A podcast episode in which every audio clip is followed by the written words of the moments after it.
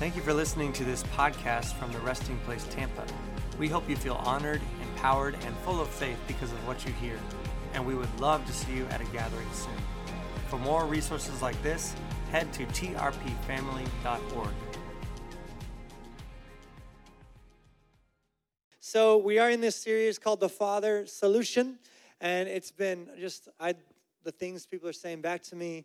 Um, if half of them are, if it's only half true, this has been extremely impactful. I know it's all true, and there's more. It's just been an amazing journey already. Thinking about what a true spiritual father is, the father solution that today's world of chaos will only be solved by fatherhood. And there are there's a woeful lack of fathers, naturally and spiritually. And I got some flack online from some people being upset that I saying, you know, what about spiritual mothers? And my thing is like, you can run into a spiritual mother with your eyes closed, okay? Like they're everywhere. They're everywhere, and I'm grateful for that. But what we have a lack of is true spiritual fathers. Okay, and so in the first week, we talked about how fathers go the way. Teachers and coaches are great. You know, they point the way, they say, this is good, that is bad, but they don't go with you. Fathers go the way all the way with you. That was week one. And then last week we talked about how fathers need to give loving correction, that you cannot correct correctly without love. You have to have a loving correction. And children need to receive, they need to love correction. So it's two ways on that. And today, really want to talk about how true spiritual fathers always focus on the purity, not the problems of those they lead. True spiritual fathers have a focus on the purity, not the problems of those they lead.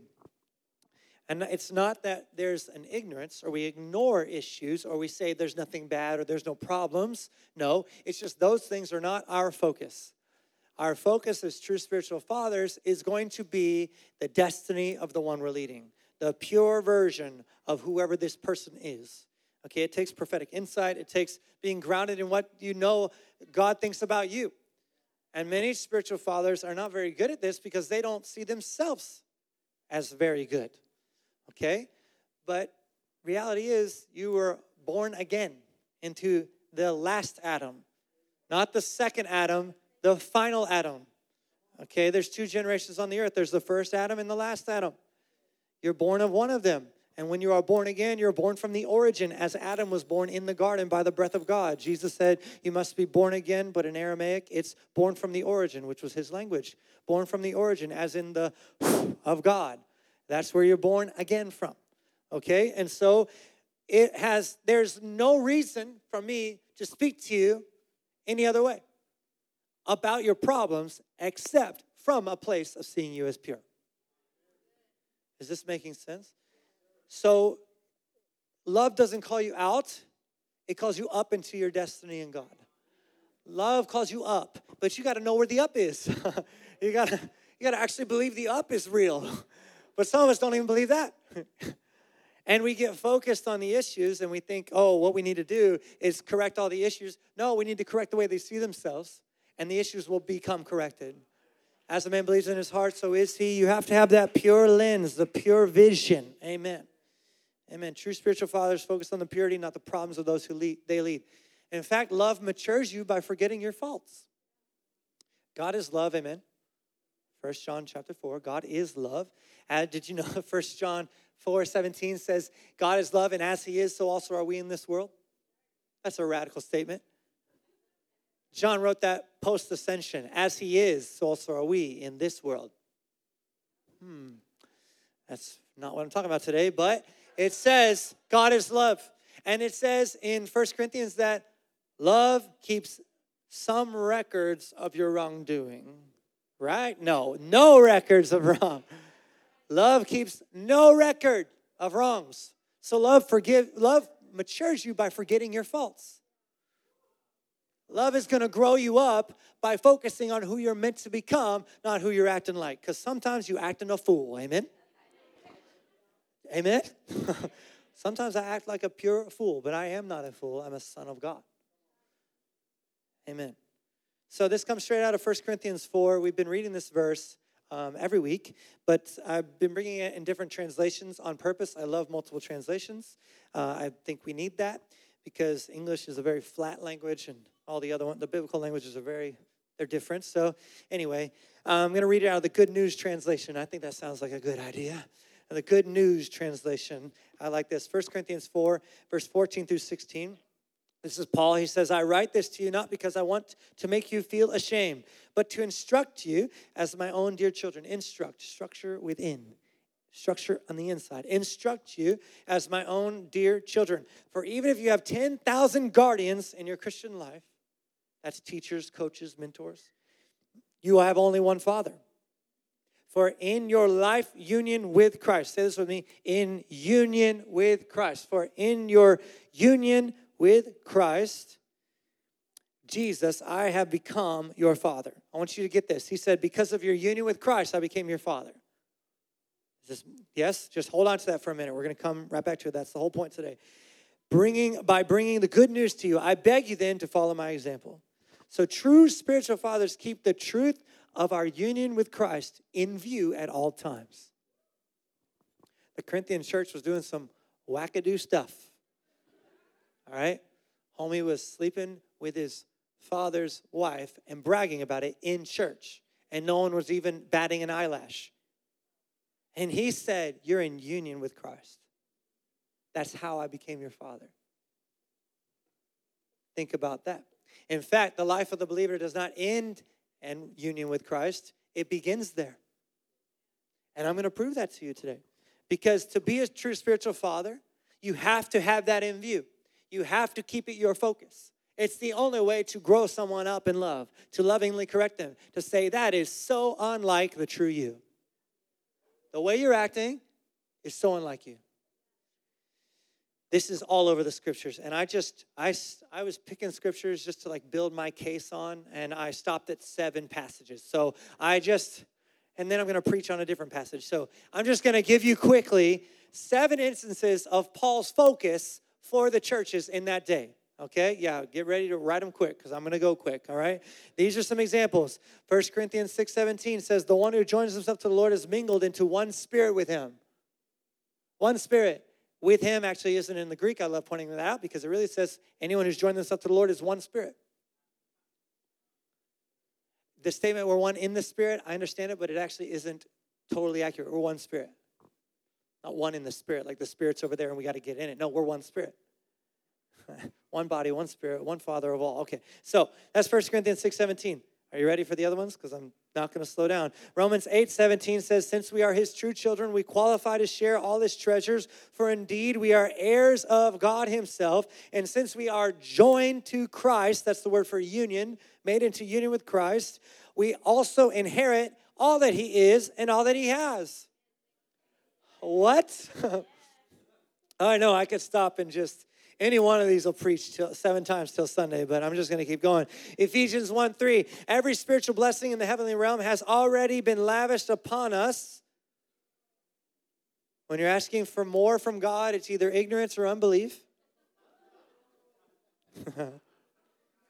Ask for more awareness of what He already gave you.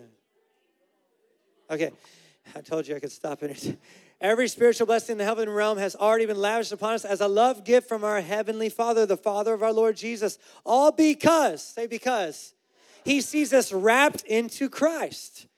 This is why we celebrate it with all our hearts. You should not come in here and worship God because you're a wretch. You should worship God because you're wrapped into Christ. Ephesians 2 5 through 6. Even when we were dead and doomed in our many sins, He united us. Even before you did anything, He united you anything good.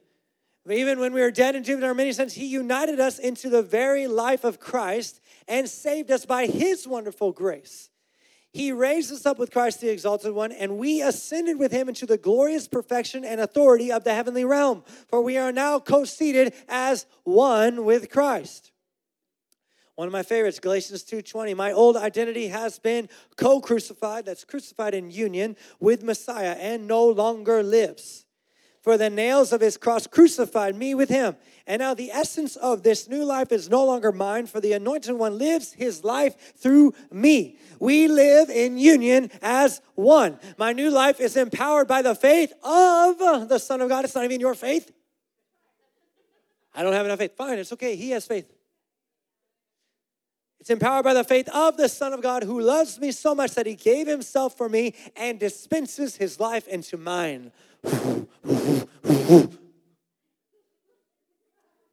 Galatians 3 26 through 29. You all have all become true children. Say, true children. You have all become true children of God by faith in Jesus, the anointed one. It was faith that immersed you into Jesus, the anointed one. And now you are covered and clothed with his anointing. And we no longer see each other in our former state, Jew or non Jew, rich or poor, male or female. Can I get an amen, ladies? Because we're all one through our union with Christ Jesus with no distinction between us. And since you have been united to Jesus the Messiah, you are now Abraham's child and inherit all the promises of the kingdom realm. I'm not done. I have one more. Through our union, Colossians 2:11, sorry, Colossians 2:11. Through our union with him, we have past tense experienced circumcision of heart all of the guilt and power of sin has been cut away and is now extinct because of your diligent Bible study, prayer life, fasting schedule, and church attendance. Oh, my bad. Start over. Start over. I'll read it right this time. All of the guilt and power of sin, all of the guilt and power. So many spiritual fathers are just leveraging guilt to disciple people. That's forgetting their union with Christ. It's not okay. All of the guilt and the power of sin. Sin has no power over you. I hear, I hear well-meaning fathers-in-law teaching the church. Some of y'all get that later. Teaching the church, fathers-in-law, teaching the church, the bride, that you gotta, we gotta hem you in, set up boundaries because sin is powerful in your life. Sin is gonna have power over you, so we have to figure out systems to fight it. All of the guilt and power of sin has been cut away and is now extinct because of what Christ, the Anointed One, has accomplished for us, because of what Christ, the Anointed One, has accomplished for us.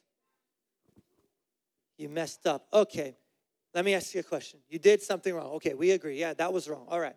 Is that more powerful than what he did right? Period. I refuse to elevate the fall of the first Adam above the rise of the last. I refuse. It's not okay. So I just stopped writing scriptures at that point. Like, okay, they'll get the point. But can you see how Paul came back to this over and over and over? It was a focus of Paul's writing. I don't know if you noticed, but we went through Colossians, Galatians, Ephesians, Romans, Corinthians. He it wasn't just one letter. He did not hesitate to remind them of how he saw them and the truth of what Christ has done in their lives and their hearts. He kept their union with Christ in full view in the midst of rebuke, in the midst of correction, all of it, the only way to do it from a tr- be a true spiritual father and do it is to keep that identity in focus. We need this. We need this. My parents are on the front row. They're amazing.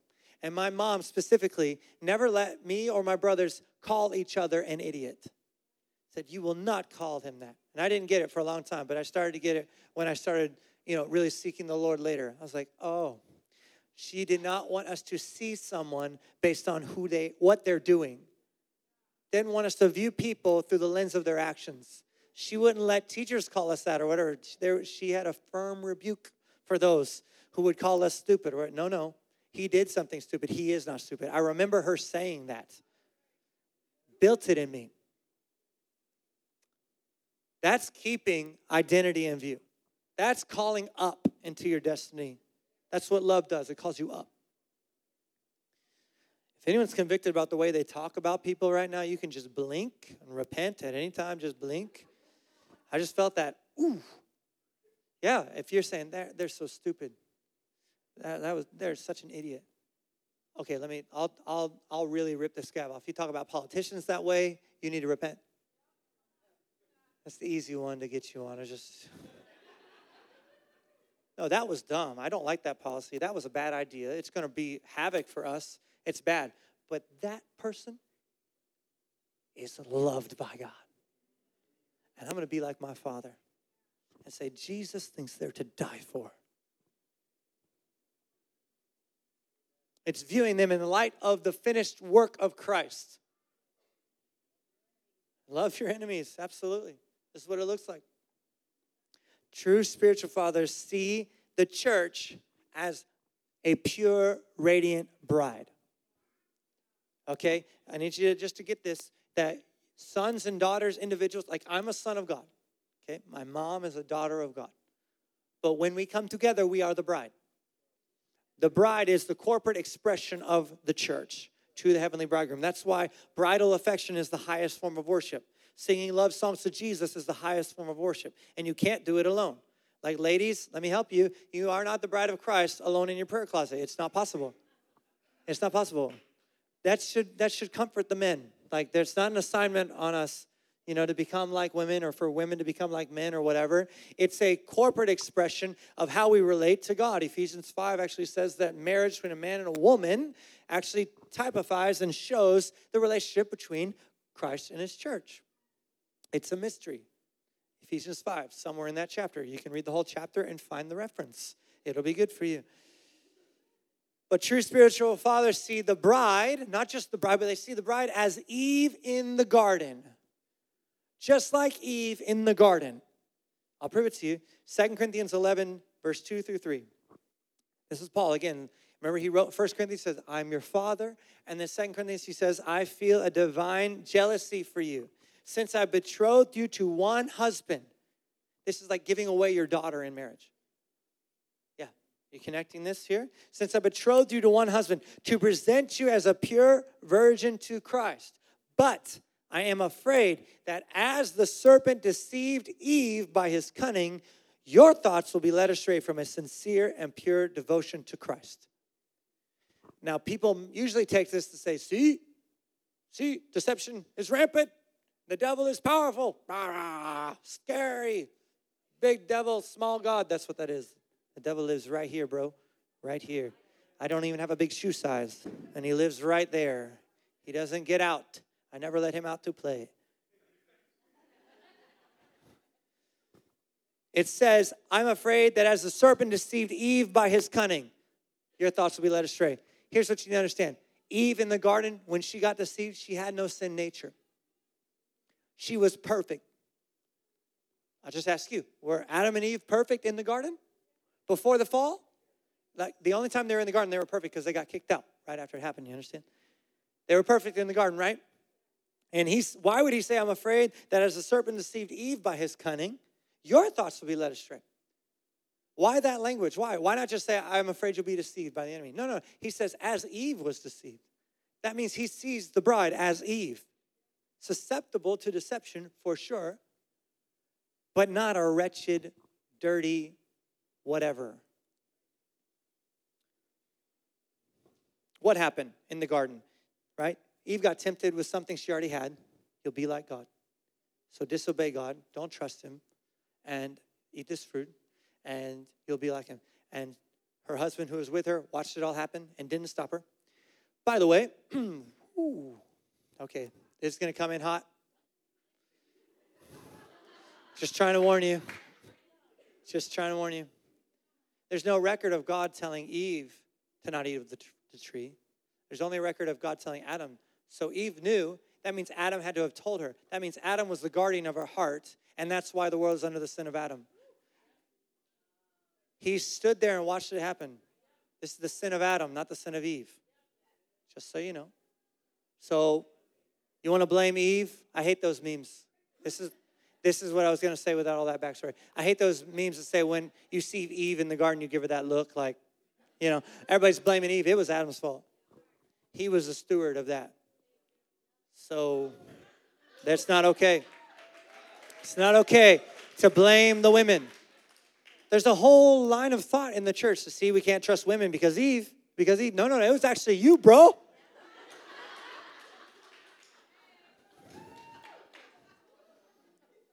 Okay, that was free.